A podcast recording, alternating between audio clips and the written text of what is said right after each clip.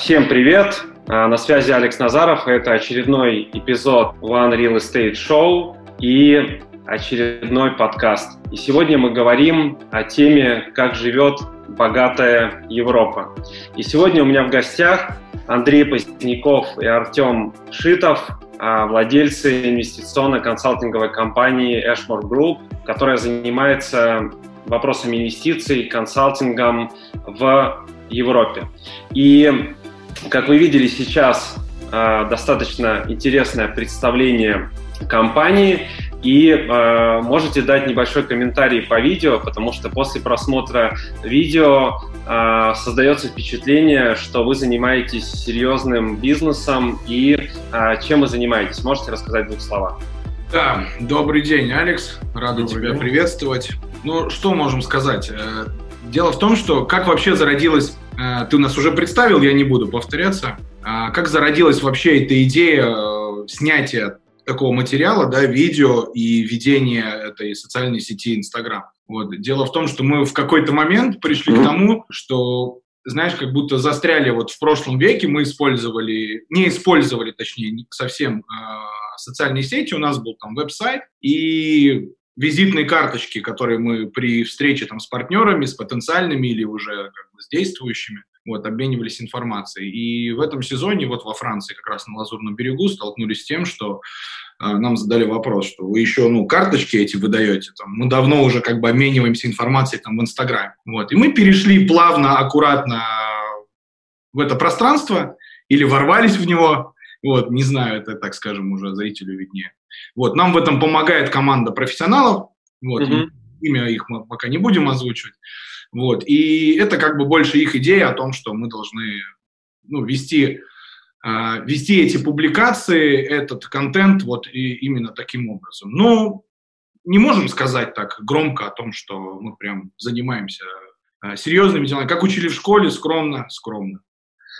Ну, на самом деле, очень хорошее, интересное представление компании и достаточно такой перспективный ролик. Можете рассказать в двух словах, чем занимается компания, какие услуги, сервисы вы оказываете и какую помощь можете оказать клиентам? Мы занимаемся, у нас инвестиционно-консалтинговая компания, мы специализируемся на инвестиции в недвижимость.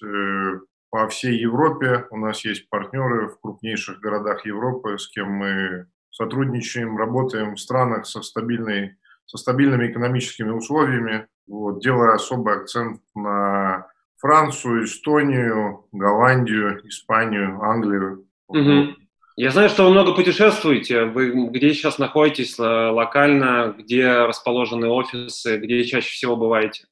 Uh, у нас есть, чаще всего мы бываем в, во Франции и в Москве. Это, грубо говоря, пятьдесят на пятьдесят, но домашний офис находится в Эстонии, так как компания была основана в Эстонии. Mm-hmm. Вот. И сейчас летний период будем находиться здесь, во Франции, так как сейчас сезон. Вот. И потом в сентябре, где-то будем с сентября, наверное, по март находиться в Москве. Mm-hmm. То есть у вас офис в Москве, потому что вы одно из направлений работы – это консалтинг русскоязычных клиентов, правильно понимаю? Да. Если поговорить немножко о Европе, понятно, что мы сейчас живем во время такого беспрецедентного кризиса по всему миру, который происходит, там, допустим, здесь в США, где я живу, у вас в Европе. И если в США нам более-менее понятно, что происходит, понятно, что происходит в России, потому что одна из компаний One Moscow продает недвижимость в Москве. Очень интересно, как и что происходит сейчас в Европе, как Европа оправилась или не оправилась от последствий того, что происходило последние несколько месяцев. Ну, тут, знаешь, ответ такой. Нам также очень интересно непосредственно, что сегодня происходит в Москве, в России, потому что мы имеем там, да, очень много уже коллег, но, как это говорится, столько мнений, сколько людей. Вот я у тебя спрошу, да, что в Америке ты скажешь, ну, такая обстановка, другой человек скажет по-другому. Так как мы физически туда сейчас не едем, но очень интересуемся и хотели бы знать, что вот действительно происходит. Я очень много постоянно читаю материалы компании, которые ты озвучил, московской, да, потому что она как-то, ну, идентифицирует, ну, мне кажется, э, может проидентифицировать ситуацию вот, на рынке недвижимости и так-так. А, вопрос просто конкретизируй, пожалуйста, в Европе, там вот мы в последнее время, не могу сказать, что прям много путешествуем, ну да, были в каких-то странах, это почти во всей Прибалтике сейчас, и, может быть, вот в столице были, в Париже, и сейчас на Лазурном берегу. Ну, тут, в принципе, все города очень рядом, Канны, Ницца, Монако, Кап-де-Антиб, Кап-Ферра, то есть тут, в принципе, все более-менее понятно. Что именно? В, на рынке недвижимости или в целом жизнь? Нет, просто пока вот жизни, заметны ли какие-то последствия вот на юге Франции или в, в, в Таллине, где вы проводите время? А, значит, тогда получается, что в самой Эстонии, по, по мне, ну вот моими глазами, что Эстонская республика, она вот из всех тех стран, где я был в последнее время, это Франция, Эстония, Латвия, Литва э, и Бельгия, то эстонцы самые первые очень быстро отряхнулись, оправились, да, и как вот мы с тобой уже тогда, у нас был э, маленький такой видеосозвон на эту тему, и мне очень, ну, понравилась такая формулировка одна про Эстонию, что там вот кризис был такой, знаешь, пандемический, а не экономический. То есть, э, возвращаясь к той же недвижимости, не успела ровным счетом ничего там не рухнуть, не упасть, а где-то даже вырос. Да, продажи, может быть, сами там, в отличие от предыдущих кварталов и годов, да, индекс, он был меньше, но это нормально, потому что нас этот весь карантин посадил домой, магазины заколотили, как бы, и так далее. Вот. Э, в остальном, ну да, офисная недвижимость очень пострадала, потому что, ну, mm-hmm. понятное, понятное дело, все ушли на удаленку и так-так. И многие владельцы, вот, или брокеры, они делали, ну, очень значительные скидки просто в этот период. Кто-то там тридцать процентов, а кто-то даже до пятидесяти процентов доходил, вот, с офисной недвижимостью. Но уже сегодня она опять возвращается. Да, у многих компаний просто сегодня уже нету надобности возвращать сотрудника или целую там, они пересмотрели, да, да, команду, как бы, знаешь, вот, ну, реально в офис, да, на стационар, как бы, что все, потому что, ну, у этого карантина у него, как бы, говорится, были и плюсы. По мне, Эстония самая такая, в этом смысле, преуспевающая была страна, которая очень быстро сделала из этого свои выводы, там, и пошла дальше во многих аспектах. Вот. А во Францию мы прилетели, получается, с начала девятнадцатого мая. Здесь еще как бы такой, ну, длился такой на последнем выдохе карантин. Вот. Что-то было закрыто. Мы сразу же попробовали включиться именно в работу, посмотреть, сколько есть потенциальных клиентов здесь на территории, кто может приехать, допустим, с той же России, да, потому что наш основной клиент-покупатель – это русские, это Москва. Mm-hmm. Вот. И многие просто имеют, понятно, что страны закрыты для въезда была, то есть Франция закрыта для Российской Федерации, но у многих же документы, вид на жительство европейский какой-то. Да, бизнес-джеты. Да, по красоте, да. Вот как у нас, в принципе. То есть я тоже гражданин России, но имею вид на жительство европейское, поэтому с преимуществом передвигаюсь. Вот. Здесь было... Тоже она уже выходила. И мы, возвращаясь э, к нашим вот партнерам, кто на территории Франции всегда тоже занимается продажей недвижимости, э, которые отсюда не уезжали, они всегда были. Они говорят, вообще, ну, все в принципе нормально. То есть все продавалось, пока вас не было, пока вы там путешествовали, были в Москве и в Эстонии. То есть мы по приезду, вот я по приезду с Москвы проходил там карантин. Полностью, mm-hmm. полностью, как говорится, глубоко погрузился в эту проблему. Вот, но в этом были тоже плюсы. То есть продавали дома, закрывали сделки, за месяц было закрыто восемь, про, продано восемь очень больших, дорогих, да, это, скажем, пять миллионов плюс домов в период вот май там, и в июне тоже. Да. Mm-hmm. Вот, и эта ситуация здесь, ну, она менялась только, Алекс, только лишь в том смысле, что количество тех туристов, которые, вот, ну, как и в любой другой стране, не только во Франции, оно уменьшилось, и, соответственно, уменьшились, ну, сделки. Но что говорить, если про ту же Бельгию, то и вот Бельгия, Австрия, для них самая первая Франция открылась. И эти mm-hmm. люди сюда, знаешь, ну, подобно ракете ворвались и стали скупать недвижимость.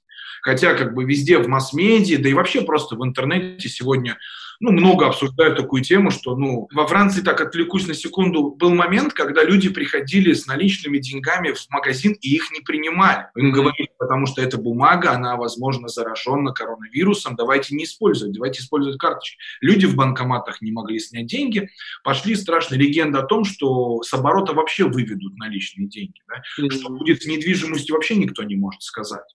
Мы не понимаем, на что и как купить завтра продукты, питание. Вот. Поэтому, ну, здесь более такие были народные нагнаны страхи, вот, какие-то стереотипы и так далее. Что сегодня? На середину уже заканчивается июль месяц.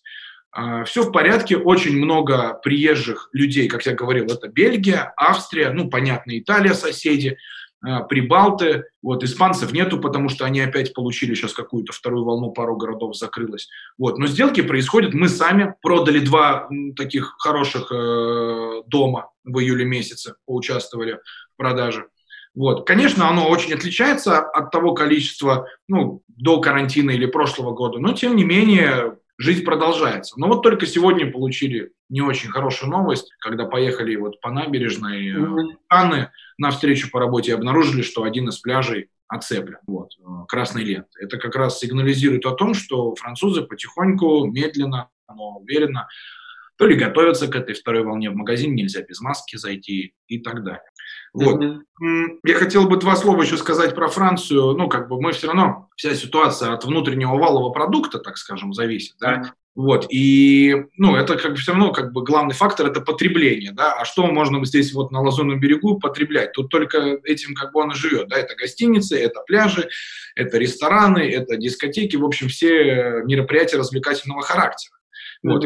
Говорили, когда здесь все в марте месяце восемнадцатого заколотили на доски и гвозди, ну, тогда, конечно, там вроде от трёх с половиной процентов до шести процентов там колеблется падение валового продукта, но сейчас идет в основном... Франция оклемается точно быстрее э, средиземноморских соседей и ближайших, ну, не касаемо Германии, Германия отдельный разговор, оклемается быстрее, потому что у них обязательства по долгам очень такие маленькие, вот, и Париж такая, скажем, сейчас... ну, столица в отношении происходящего с Брекситом, ситуация в Лондоне. То есть mm-hmm. это очень хорошая, серьезная альтернатива, ну, столица Франции. Вот. Извиняюсь, что так долго. Это хорошо и очень интересно, потому что я знаю, что Франция и Париж, в частности, был несколько лет на первом месте в топ десять самых богатых городов в мире и выдерживал это первенство. И для меня это было удивлением, потому что мне казалось, что это либо японские города, либо Сингапур, Гонконг, либо Нью-Йорк и Эл Эй. А оказалось, что Париж сколько, два или три года возглавлял этот список. И я так понимаю, что Франция – это одна из таких точек, особенно Лазурный берег. Это точка, куда стекается капитал со всего мира, и в том В том числе э, богатые и ультрабогатые э, э, граждане Российской Федерации, стран бывшего СНГ, э, все-таки э, имеют там летние дачи, если можно так. Да, это правда. Здесь ну, очень такое большое, ну, колоритное скопление, э, там, скажем, первые там, десятки или двадцатки э, журнала Forbes, там, российских mm-hmm. олигархов, олигархов. Вот. Но нужно сказать, что уже... Вот этот исторический момент, он, конечно, немножко подходит, что ли, к концу. Сегодня уже более там современные, помоложе ребята, ну вот как мы, да, с тобой э, все, э, уже могут выбрать другой курорт для угу. привождения вот летом или там осенью. Очень полно. Не будем вслух их называть, как бы, но чтобы фокус не сделать, останемся во Франции. Вот. Но здесь э, очень испортилось э, в последнее время, так скажем, качество услуги вот именно того вот потребления, это рестораны, там, гостиницы, mm-hmm. до, до дорог даже. Вот. Но тем не менее мы вот сами э, проводим время с русским клиентом в Москве и все равно заинтересовываем покупать здесь недвижимость, да, там земельную частную недвижимость, квартиру, апартаменты, все что угодно. Вот. Потому что здесь красиво, здесь девять месяцев в году лето. Вот. Ну и как бы много очень соотечественных, история. Да, история, космонавты все здесь. Вот, да, она... ну, потому что особо альтернатив-то и не, не находится, если взять Майами, куда и Соединенные Штаты Америки, куда все сложнее и сложнее э, приезжать русскоговорящим богатым людям, потому что не все имеют э, возможность иметь грин-карт, а с туристическими визами сейчас возникают сложности. Ну что еще, там Марбелия, где не, не очень как бы понятно качество как раз той услуги, о которой ты говорил, и э, стиль жизни. Ну и получается, что Лазурный берег, это, она так или иначе останется одной из основных альтернатив, где люди с деньгами будут покупать себе недвижимость и проживать какое-то время. Да, но в этом сезоне очень глазам так непривычно, в отличие, говорю, от прошлого года, потому что людей, ну, просто нет. Тут я, mm-hmm. мне кажется, шестьдесят-семьдесят процентов это были русские, москвичи, Санкт-Петербург там, и mm-hmm. прочие города. Хорошо живут наши соотечественники. Если, если семьдесят процентов представителей Лазурного берега в сезон, это говорящие на русском люди. Да, но видишь, так повелось в истории, что изначально это место обозначили такое, что это для избранных. Да? Mm-hmm. Вот. А русский человек, он по натуре, да, как бы по менталитету, что, кстати, тоже вопрос этот обсудим потом, а, по, по менталитету, как, ну, вообще, да, изначально там, Русь была, ну, царская, да, да, и нам близко вот это, что если тут... Боя- бояре. Да, да, да, да, вот эти красивые там застолья, шикарные дома со своими лесами, садами, ну, что скрывать, это все очень красиво и нравится нам, поэтому здесь, да, очень много бизнесменов имеют мест, ну, дачи и виллы, и яхты, и прочее. Угу. Сейчас Я... да, Франция переживает такой период, знаешь, ну, непростой в этом смысле, что нехватка туристов, но будем говорить о плюсах тоже. тоже. Те же местные жители, да, ну, вот про Италию много, помнишь, говорили венецианцы, да, вот да. Уезжали оттуда, потому что э, русские искупали, все, уже местных жителей нету, вода грязная, сейчас коронавирус, как природа очистилась mm-hmm. от этого всего. И французы тоже говорят, что, да, те же вот заведующие, скажем, ресторана, он-то от чего зависит? Только от прихода клиентов, заработок, все. Он говорит, да, заработок стал меньше, но зато я живу в своей настоящей Франции, где нету просто никого. Не то чтобы какая-то предвзятость, предубежденность к туристу, но он говорит, раз в двадцать лет, а такого давно не было. Да? Mm-hmm. Андрей говорил, там после, ну, разные кризисы послевоенные. Но здесь давно такого не было, что пустая Франция. Только mm-hmm. вот одни французы везде, куда, куда бы ты ни зашел, везде французы. В прошлом году куда бы ты ни зашел, а, привет, здравствуйте, добрый день. Вот русскоязычное население, маленькая Москва. Вот, поэтому это плюс большой, да, помимо всяких природных э, факторов, что почище и воздух стал, и берег, лазурный цвет, он удлинился теперь. Раньше он так близко к берегу был, а за счет того, что пароходов было мало, яхт, он теперь, когда вот на самолете влетаешь в Ниццу, он четко видно, я тебе фотографию скидывал. Угу. Скажи, пожалуйста, я хотел встречный вопрос задать, а, потому что мы, бывает, Алекс, сталкиваемся с этим. Скажем, русскоязычный клиент у нас, он очень часто интересуется м, также покупкой недвижимости в США. Да? Mm-hmm. Калифорния, слышал, озвучен, Майами. И вот сегодня, вот в данный момент, как выглядит ситуация в Америке с карантином? Какие есть возможности, условия? Вот если кто-то вдруг попадется, чтобы мы смогли на тебя направить и в двух словах все-таки ему так резюмировать ситуацию. На самом деле Флорида, где я нахожусь, является одним из эпицентров кризиса, так называемого, здесь, в Соединенных Штатах, хотя я бы не сказал, что это особо заметно на улицах, хотя, естественно, туристов нету, и то, что ты озвучил, остались местные, но...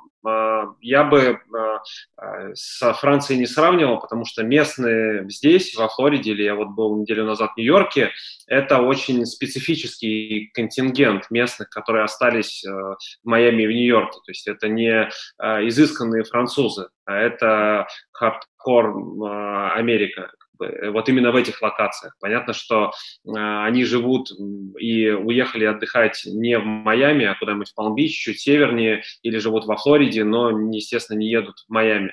А, туристов здесь тоже нету. А, если говорить о ситуации, то, что происходит. Пляжи открыты, людей много, скорее всего, это местные, либо американцы, которые приехали из э, других северных штатов сейчас на отдых, на вакейшн и так далее. Если говорить о недвижимости, то без проблем мы занимаемся для русскоязычных э, любым сервисом покупки недвижимости в, как раз в Майами, в Нью-Йорке и э, в Лос-Анджелесе. И все эти процессы делаются сейчас, за исключением того, что э, трудно прилететь, э, потому что нет авиасообщения, туристического авиасообщения, когда оно будет открыто, пока не совсем понятно. Э, но, э, тем не менее, если речь идет о каких-то инвестиционных проектах, то тридцать, чуть больше, чем тридцать процентов людей, которые участвуют с нами в инвестиционных проектах, они подписывают все дистанционно, они не прилетают, им не нужно видеть недвижимость, они видят цифры, мы предоставляем для них расчеты, поэтому, если говорить об инвесторах, то задачи прилетать сюда не нужно, потому что мы полностью управляем всем процессом, и это, конечно, выручает. Для жизни, естественно, сейчас из наших соотечественников никто не покупает, потому что трудно купить что-то, не при приезжая сюда. Только держатели грин-карт, которых очень ограниченное количество, либо люди, которые уже находятся на территории Соединенных Штатов, они там что-то для себя рассматривают.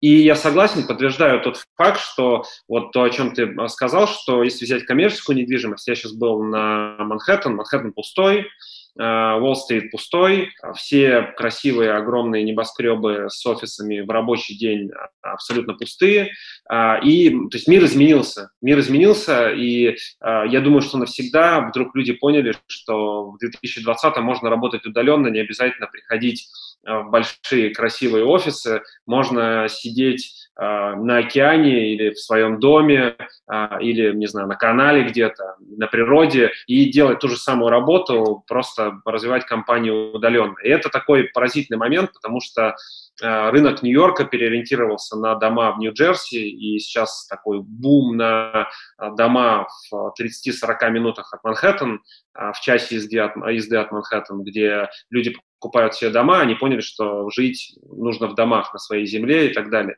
И второй момент, который я хочу тоже подтвердить, вот ты сказал, что у вас есть сделки, сегмент э, домов и сегмент ультрапремиальной недвижимости и, не знаю, премиальной недвижимости, э, он на самом деле в Майами вырос на двадцать с лишним процентов. То есть количество людей, которые совершило сделки, в этом сегменте, то есть дорогие дома, оно за время марта, апреля, мая, оно выросло и продолжает расти вот там в среднем на двадцать процентов, если сравнивать с предыдущим годом. То есть люди, у которых были деньги, в том числе, которые покупают э, юг Франции, э, у них они по-прежнему есть. И более того, лично мое мнение, что ну, часть из них теряет деньги из-за скачков акций и там, капитализации компании, но при этом в моем понимании, что люди, которые умеют зарабатывать деньги, они в кризис зарабатывают больше, потому что они видят возможности, уме- умеют видеть возможности, и это помогает им э, зарабатывать деньги даже в кризисное время и продолжать покупать.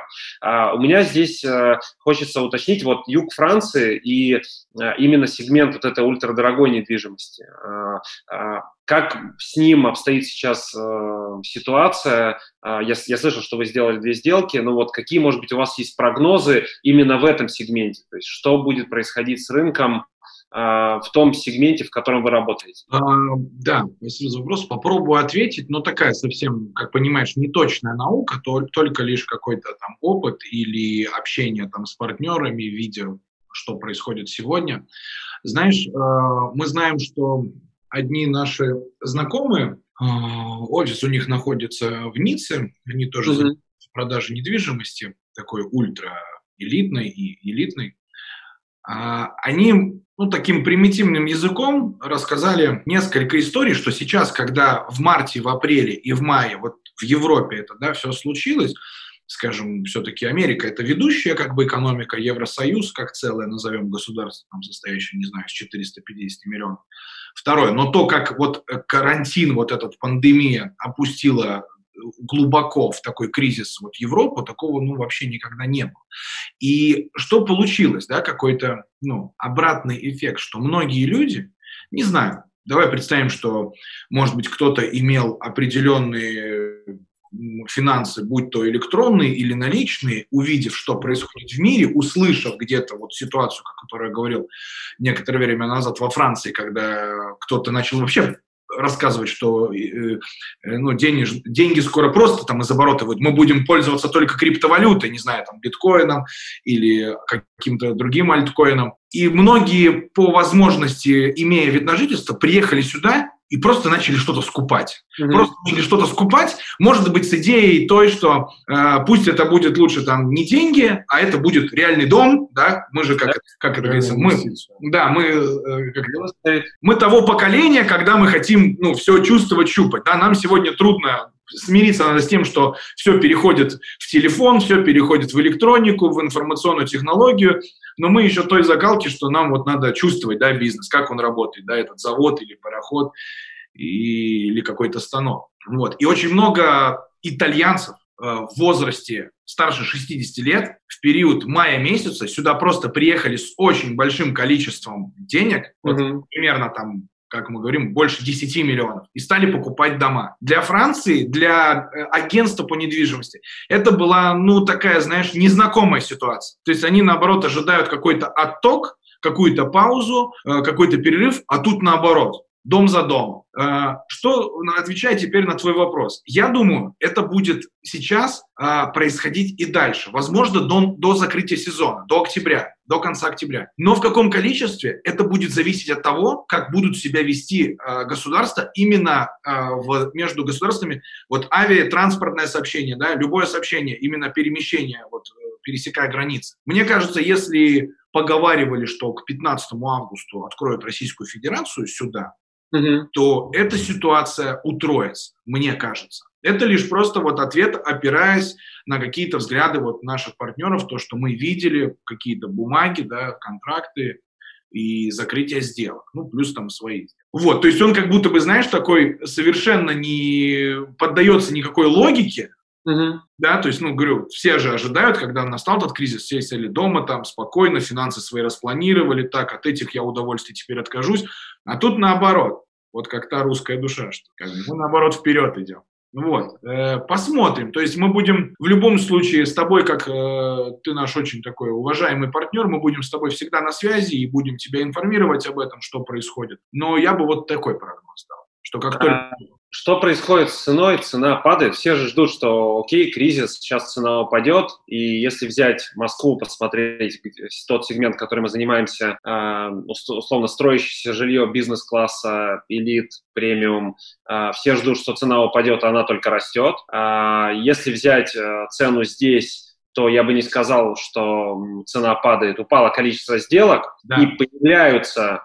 Uh, иногда uh, люди, которые не могут выполнять свои кредитные обязательства, и либо банк у них забирает недвижимость и продает с аукциона, либо uh, появляются люди, которые, uh, которым нужен кэш сейчас, и которые готовы uh, вести переговоры и продать чуть дешевле. То есть сейчас появилась большая возможность для торга по цене с владельцами объектов, с продавцами объектов, потому что некоторым из них, все большему количеству из них нужен кэш просто. И вот как ситуация с этим обстоит э, э, у вас? И, или, я так понимаю, что может быть немножко по-другому, потому что люди, которые владеют недвижимостью на юге Франции, им, они владеют таким капиталом, что им не нужен быстрый кэш. И поэтому ну, торговаться по цене с ними бессмысленно. Вот что происходит с ценой на недвижимость?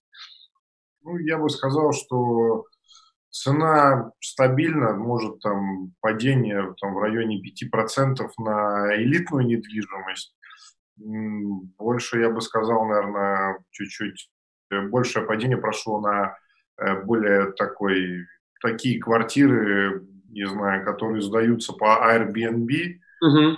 И так как Airbnb из Франции ушел, и теперь невозможно больше сдавать Airbnb посуточно, они теперь сдаются минимум семь дней. И поэтому дешевые квартиры очень сильно, ну, ну не сильно, но просели. Угу. Потому что теперь надо минимум снимать Airbnb на семь дней. А как бы виллы э, все сдаются, продаются, это как бы... Не видим никакого, никакого застоя. Угу. Не видим, и как бы сейчас может даже... Хорошо, что сейчас нету ажиотажа, сейчас все стабильно. Все виллы сданы, сделки идут, все стабильно, нет никакой шумихи, нотариусы не перегружены, все идет в таком плюс-минус более стабильном темпе. Окей, да, я, ну, здесь примерно так же, да. Алекс, добавлю еще, а, с конца начну, то, что постоянно как-то через наши глаза проходят, ну, такие... назовем бумаги, где мы видим, что приезжает семья на Лазурный берег и снимает виллу за сто тысяч плюс в аренду. Вот. Это как бы, ну, в данный период очень так, ну, удивительно слышать, да? Во-первых, они едут отдыхать, им неинтересно вообще о том, что происходит в мире. Во-вторых, они платят такие деньги. Вопрос а, цены на недвижимость, все, ну, большинство и эстонских каких-то компаний по недвижимости, да и здесь много информации читал, правда, ну, столичной, парижской, прогнозируют на вот следующий квартал, как раз вот, ну, осень, да, э, как это, вчера говорили, агрогод по-старому, когда начинался, mm-hmm. да, ну, что где-то вот кризис, если будет в недвижке, то будет как будто бы там сейчас, сегодня, ни в Эстонии, ни здесь не наблюдается, как только я говорил, что про офисную, и то ее, мы не говорили там про продажи, продажи там, ну, десять процентов, ну, пятнадцать процентов, и то, Алекс, готов был двигаться в цене тот человек или то предприятие, кто строил на деньги, да, банковские, или mm-hmm. кто строил за свои деньги, свои инвестиции, mm-hmm. как бы никто никуда не торопится. Ответ такой же здесь, да. Большинство людей, имеющих здесь виллы, которые реально стоят на продаже, которые сегодня живут в России и не могут сюда приехать, на вопрос «давайте сделать скидку», ответ «зачем?». Mm-hmm. Кому это надо? Мы никуда не спешим, нам деньги там, ну, не к спеху, вот. Мы с этими-то не знаем, что здесь делать, mm-hmm. поэтому пусть пока полежит.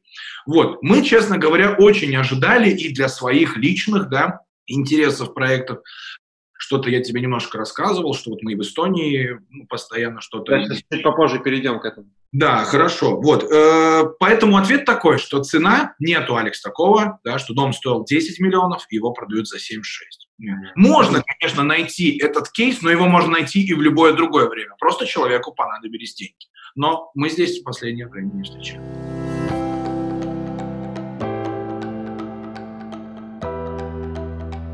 Да, если поговорить, ты упомянул инвестиционный кейс, и мы немножко его обсуждали. Я знаю, что вы сами инвестируете и а, помогаете, то есть помимо того, что вы помогаете вашим клиентам а, инвестировать средства в а, европейскую недвижимость, а, мне кажется, что очень правильный, хороший показатель того, что вы сами инвестируете и сами делаете проекты на свои деньги, то есть фактически являетесь действующими инвесторами. Можете рассказать какой-то последний кейс инвестиций, которые вы сделали, что это было, на каких условиях, на какой, какие возможности это вам даст? Последний кейс, который у нас был, мы э, с нашими хорошими партнерами, застройщиками фирмы Endover, э, которая находится в Эстонии, э, такой большой игрок на эстонском рынке, э, был такой проект, назывался Torn. Это здание, тридцать этажей, э, внизу офисы. Вот, мы там э, купили пять квартир э, квадратурой до сорока квадратных метров э, с красивым видом на старый город, на море, по очень выгодным ценам. И так как мы сделали анализ рынка, мы сейчас инвестировали так, что мы купили на моменте застройки, даже не застройки, а проекта. Mm-hmm. Проект сейчас цена, вот даже несмотря на коронавирус, эта сделка у нас произошла в июне месяце, цена все равно, даже несмотря на коронавирус, она все выросла на двадцать процентов. Mm-hmm. И плюс, э, так как мы недвижимость свою личную сдаем в аренду, э, где-то годовой доход это восемь-десять процентов годовых, что, что очень, очень хорошо для таких инвестиций. В дополнение хотел сказать, что мы также э, ну, вот сюда привезли, во Францию даже, вот раздаточный такой материал э, об этом объекте, э, проекте и о других вот Эндовера застройщикам. То есть они э, очень ну, хорошо так развились за последние несколько лет. Они как новые здания строят, так и какие-то старые берут в реновацию. И даже такие, знаешь, интересные проекты были. Заводы какие-то старые, да, там, ну, просто оставляли стены и наполняли уже внутренности, ну, интересными там лофтами двухэтажными с видом, с выходом на крышу, с видом на город. Вот. Да, время от времени мы участвуем в таких проектах, потому что, ну, это удобно, это выгодно.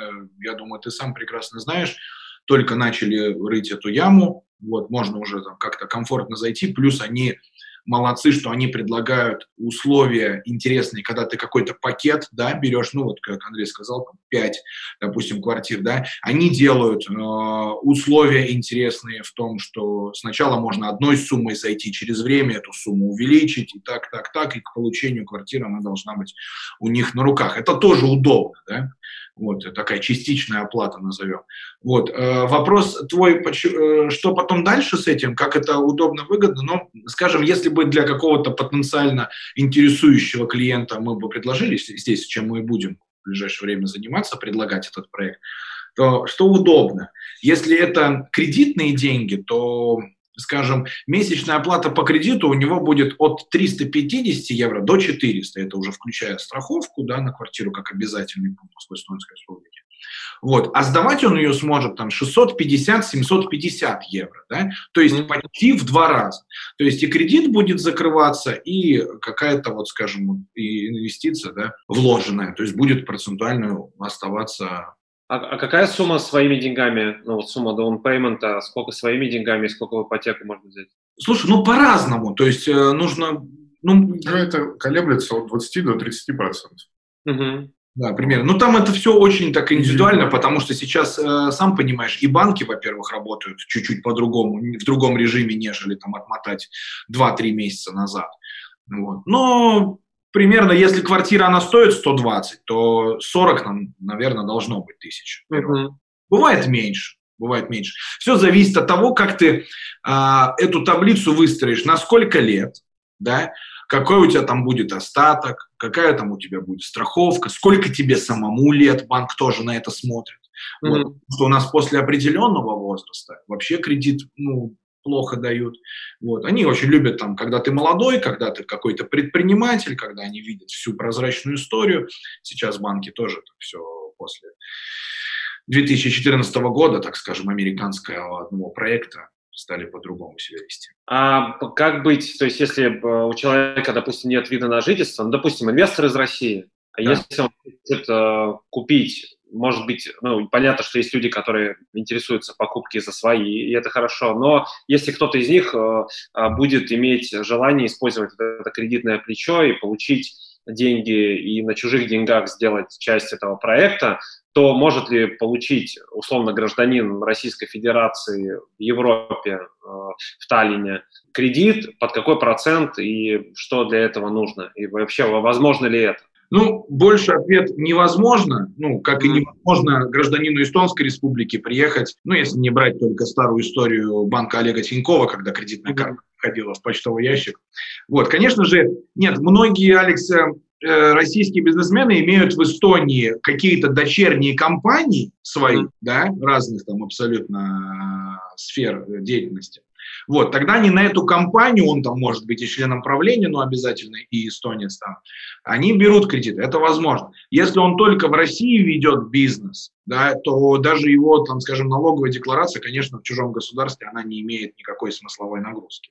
А если вид на жительство где-то в Европе и какой-то бизнес в другой стране европейской? Если у него вид на жительство, скажем, там какой-то страны из Скандинавии, и там бизнес такой прозрачный, официальный, он имеет постоянный какой-то банковский доход и подана декларация, и это можно эстонскому налоговому департаменту представить, это обсуждается, и, по, и были кейсы, когда давали. Но вот просто я не смогу тебе ответить на сегодня, как это будет, да, потому что сегодня и эстонцу пойти получить кредит, у которого постоянный официальный зарплата, это реально сложно.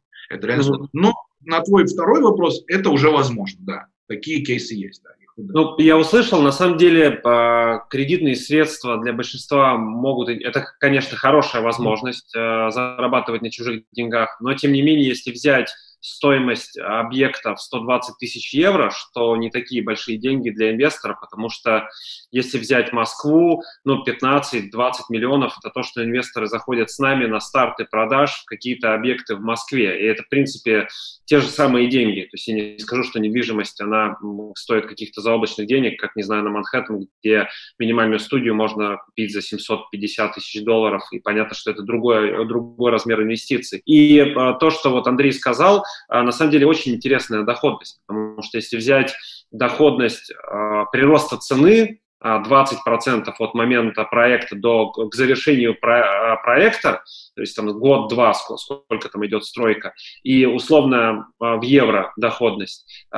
И этот вариант рассмотреть, потому что в Москве она растет от котлована до сдачи дома в среднем. У нас есть проекты, которые мы делали тоже двадцать процентов, но это в рублях. И это пока мы участвуем в проектах в рублях, понятно, что э, все может произойти, и можно за день стать в два раза беднее, если в рублях двигаться. И понятно, что наши инвесторы рассматривают разные варианты э, и стараются инвестировать и в России, и в Европе, и в США. И хорошо, что у нас есть возможность такого партнерства, потому что мы предлагаем одновременно сервис э, практически. Вы можете закрыть любой вопрос в Европе, э, мы представляем представляем Москву, Санкт-Петербург и представляем основные локации в Соединенных Штатах. То есть инвестор может выбрать где ему интересно инвестировать на сегодняшний момент. И то, что Андрей сказал, достаточно интересный момент, что восемь-десять процентов годовых с аренды в валюте – это очень хорошая доходность, потому что в Майами нет таких предложений. То есть стандартная доходность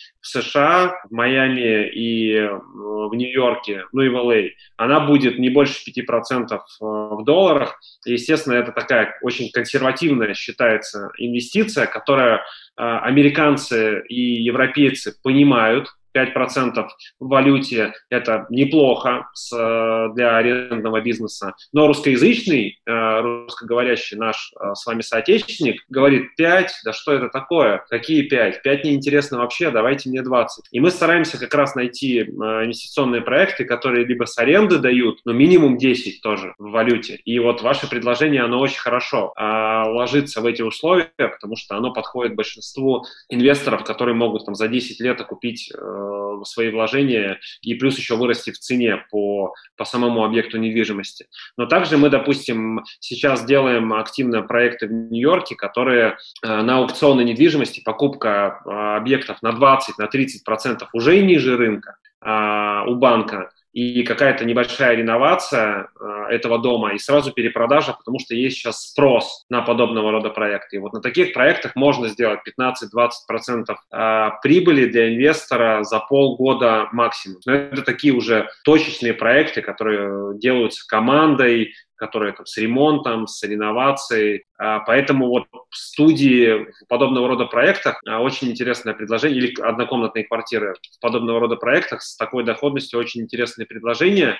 Какие-то, может быть, еще есть варианты, вот если взять инвестора, какие еще есть варианты инвестиций в европейскую недвижимость, может быть, в какой-то стране сейчас есть активный интерес к какой-то стране. Вот мы поговорили о Франции, что э, капитал продолжает стекаться туда. Что бы ни происходило, какой бы кризис ни был, деньги едут э, на Лазурный берег э, стабильно. Вот какие, может быть, еще есть возможности вы видите в э, европейских странах именно для инвесторов? Извиняюсь, что опять обратно вернусь во Францию, просто у меня мысль уже несколько минут держу. Хотели поделиться с тобой э, таким э, кейсом интересным. Не так давно мы где-то проходили после рабочей встречи, шли в Ницце и наткнулись на одно бюро недвижимости. У них очень была красивая витрина из разных таких объектов. Вот, она, конечно, нас остановила, мы обратили внимание и, вчитываясь в информацию, зашли вовнутрь, поговорили э, с работником этого предприятия.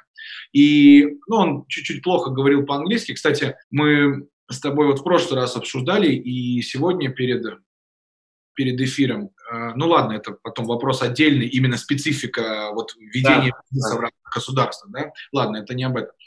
В общем, это бюро занимается следующим э, видом продажи недвижимости, что есть квартиры, есть дома, у этих э, домов и апартаментов есть хозяева. А, как правило, это люди такие, ну, преклонного возраста, пожилых лет. Допустим, одна вот, бабушка осталась, она живет там, ее квартира стоит ну, полмиллиона, допустим. А на старте они предлагают тебе э, войти следующим образом. Ты даешь пятьдесят или сто тысяч. Uh-huh. Квартира реально сегодня оценивается в пятьсот.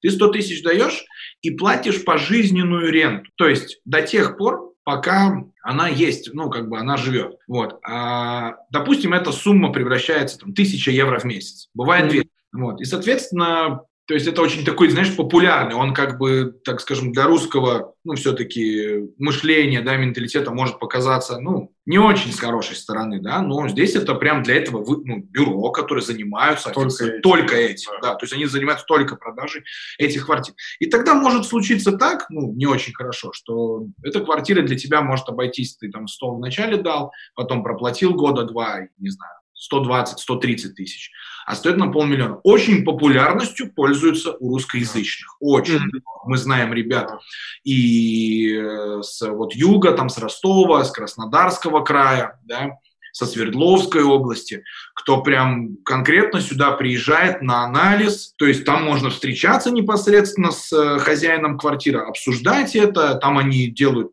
такие гибкие условия. Вот, а это когда он живет там. А есть, когда этот человек, он живет, но он пошел, допустим, в дом престарелых. Ну, там ему комфортнее, веселее, там есть с кем поговорить, какая-то терапевтическая группа, бла-бла-бла. Вот, и тогда ты уже договариваешься с ним так, что эту квартиру ты можешь сдавать в аренду. И mm. с этих арендных денег платить ему вот эту ренту, да? А он в доме престарелых. Это тоже работает. Алекс, это на самом деле, да, мы долго обсуждали на ту тему, что как это, как пойти на компромисс с этими духовными принципами, да, то есть как договориться вот со, со своим, не знаю, нравственностью, все-таки дело такое. Но когда изучили, что за этим прямо здесь, знаешь, скажем, объявлена охота, люди этим очень так активно занимаются. Ну, мы пока не сделали ничего в этом, но вот уже в офис зашли. В офис зашли, посмотрели. Ну, почему нет? Интересно очень. Хорошая возможность и, на самом деле, интересный, интересный проект. И я, я впервые слышу о таком. Очень интересно было услышать. И спасибо, что поделились. Это такая возможность для размышления. А что ты упомянул немножко ведение бизнеса. Вот мне интересно, да. Как... Вы ведете бизнес в разных локациях Европы. А, как, какие особенности есть, какие нюансы есть? Может быть, нас, нас потому что не только смотрят клиенты и инвесторы, нас также смотрит э, риэлторское сообщество русско, русскоязычное. И мы стараемся э, рассказывать, как вести бизнес, какие особенности ведения реал эстейт-бизнеса существуют э, в различных локациях мира. Вот, на ваш взгляд, какие особенности есть у этого? И, может быть, какие трудности есть у ведения бизнеса по всей Европе? Ты знаешь, э, я хочу сразу ответить, что их настолько много, что вот, ну, вот мы все-таки вот рожденные еще люди вот в Советском Союзе, да, ну, назовем это вот то самое пространство бывшей страны СНГ. Вот, у нас определенная культура, да, там, не знаю, склад ума, там, ход мышления, модуль мышления, да все что угодно. Приезжая в Европу, ну, давай поговорим про Францию, допустим, или про Германию. Вот, во Франции, то есть нам иногда казалось, в то время казалось, что сейчас просто выучив, скажем, английский язык, я думаю, в Америке ситуация, а, ну в Америке, видишь, там все-таки английский язык проходит. Даже вот э, культура языка. Ты выучил язык, ты приехал сюда, это ровным счетом ноль. Ты приехал сюда московский, амбициозный, все знаешь, как по принципу вот этого качественного в России это умеет делать. Сервиса здесь выполнить, это тоже равно ноль. Потому что французы, это, ну... Это своя нация, со своей историей, со своим Наполеоном, с Шар-де-Голем, да, со своими, там, скажем, князьями, царями и так далее. Вот, и ты сталкиваешься элементарно, культура, твои социальные, как бы, там, навыки, да, да чувство юр, юмора, Алекс, элементарно. То, что смешно нам и хорошо нам, им вообще непонятно. Вот, и тебе приходится э, ровным счетом, ну, попытаться стать полноценным жителям этого города, региона, страны, чтобы ты был полностью, вот, ну, скажем, с ними на одной волне. Вот, чтобы какой там бизнес строить? Сначала просто, чтобы вы понимали как-то духовно друг друга, да, чтобы этот человек тянулся и захотел тебе завтра позвонить вновь и пригласить тебя или в кафе, или на пляж провести время вместе. И в каждой стране это абсолютно, ну, вот мы, если говорим про, стра- про последние страны, где мы работали, да, это, скажем, Голландия, Бельгия, ну, Франция, там, ну, Эстония, Эстония, Латвия, Литва, понятно, они вот как-то вот эти Baltic State, они очень такая одинаковая, более-менее одинаковая культура, там как-то все просто. Плюс очень большое э, количество населения русскоязычных. После вот распада Союза так получилось, что многие остались, ну, как вот и я, допустим. У меня родители там связаны. Великого Новгорода после развала они остались в Эстонии, и я там родился. А вот в этих странах, да, вот здесь вот в центре, да, Европы, там, ну, ну, Польша тоже, да, это, Алекс, абсолютно точечный, индивидуальный подход. Вплоть до того, что и многие впереди идущие какие-то наши знакомые или партнеры, они говорили, что, ребят, начинать надо с того, что вы должны все-таки выучить местный язык. Yeah. Что, да, местный язык. Потому что Франция...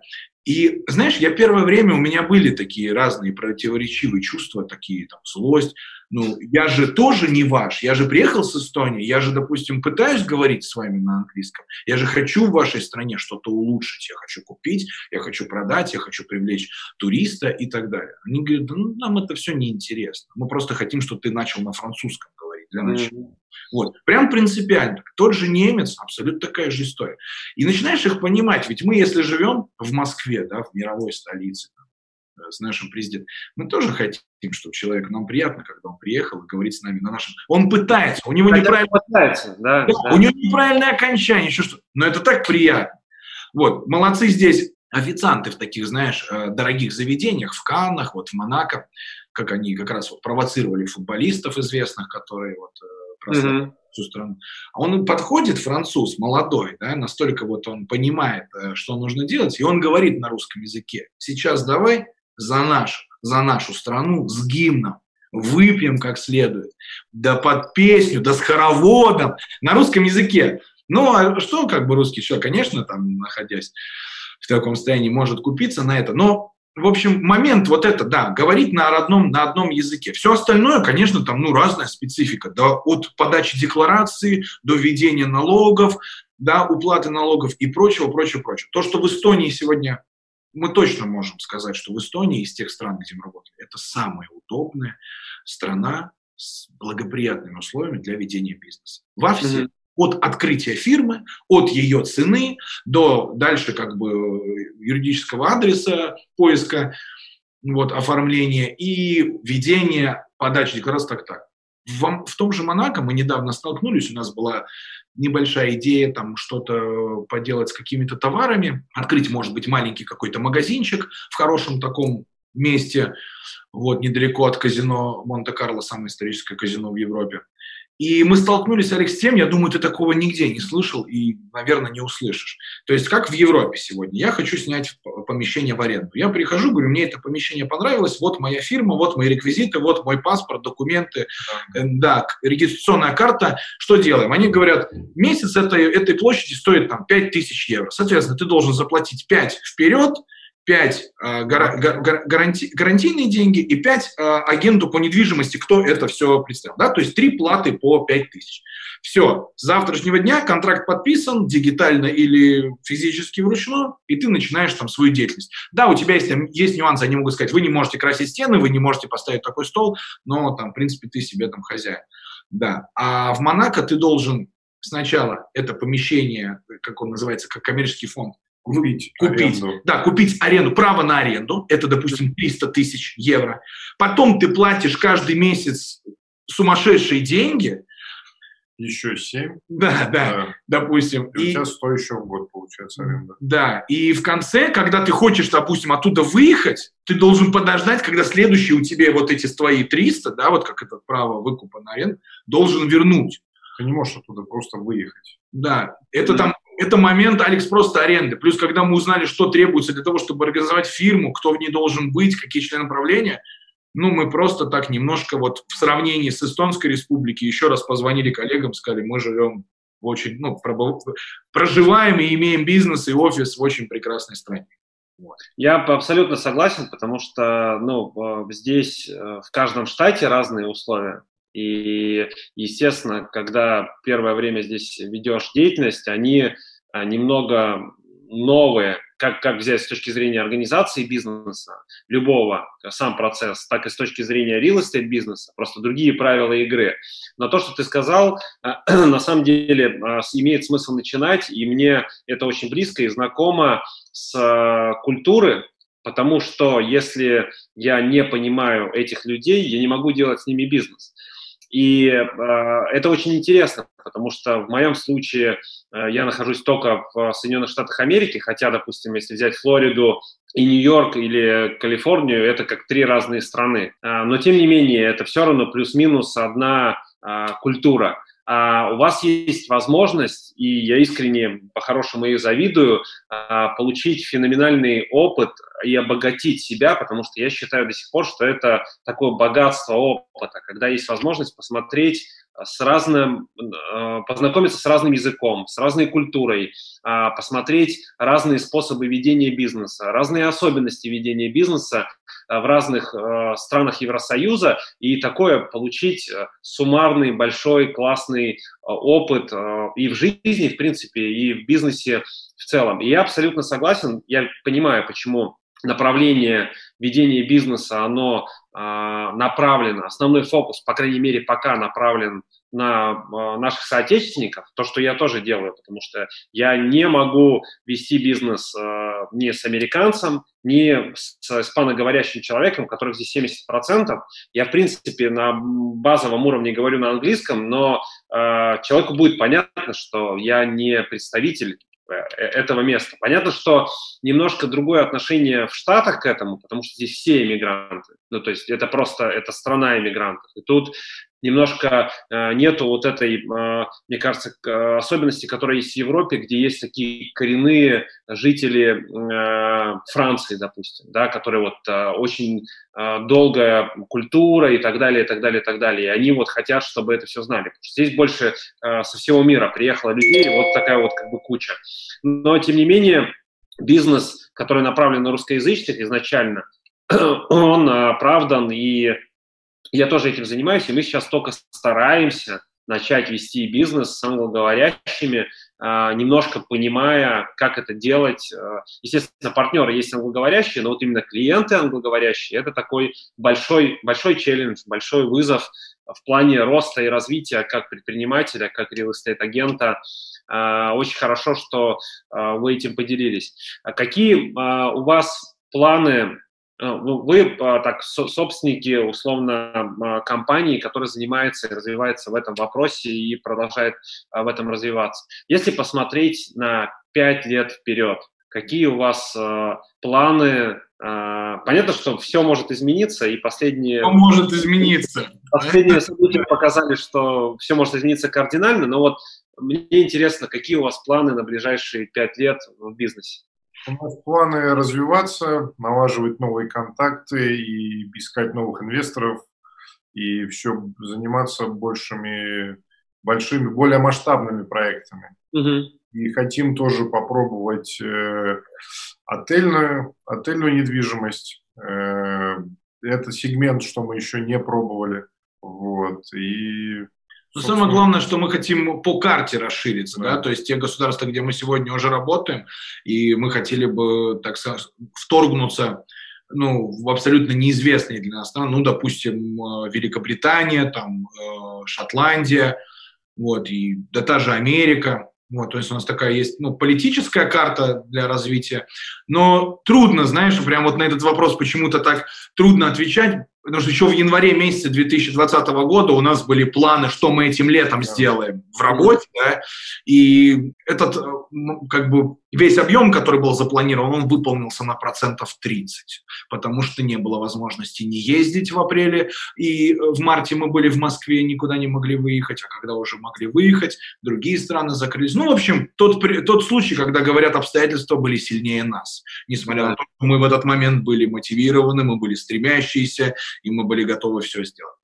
Вот. Но если так простым языком, да, мы бы хотели чуть-чуть дальше Европы пойти. Вот. Великобритания очень интересно, вот, что там тоже найти... Сегодня есть у нас уже партнеры от банковских mm-hmm. работников, имеющих там свои, скажем, там, финансовые учреждения, до реал эстейт компаний.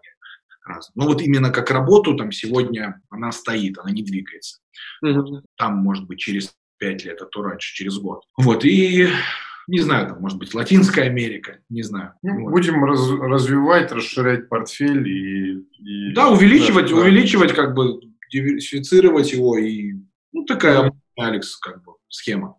Хорошо. На самом деле, я хотел, Андрей и Артем, поблагодарить вас за эфир, за ваше время.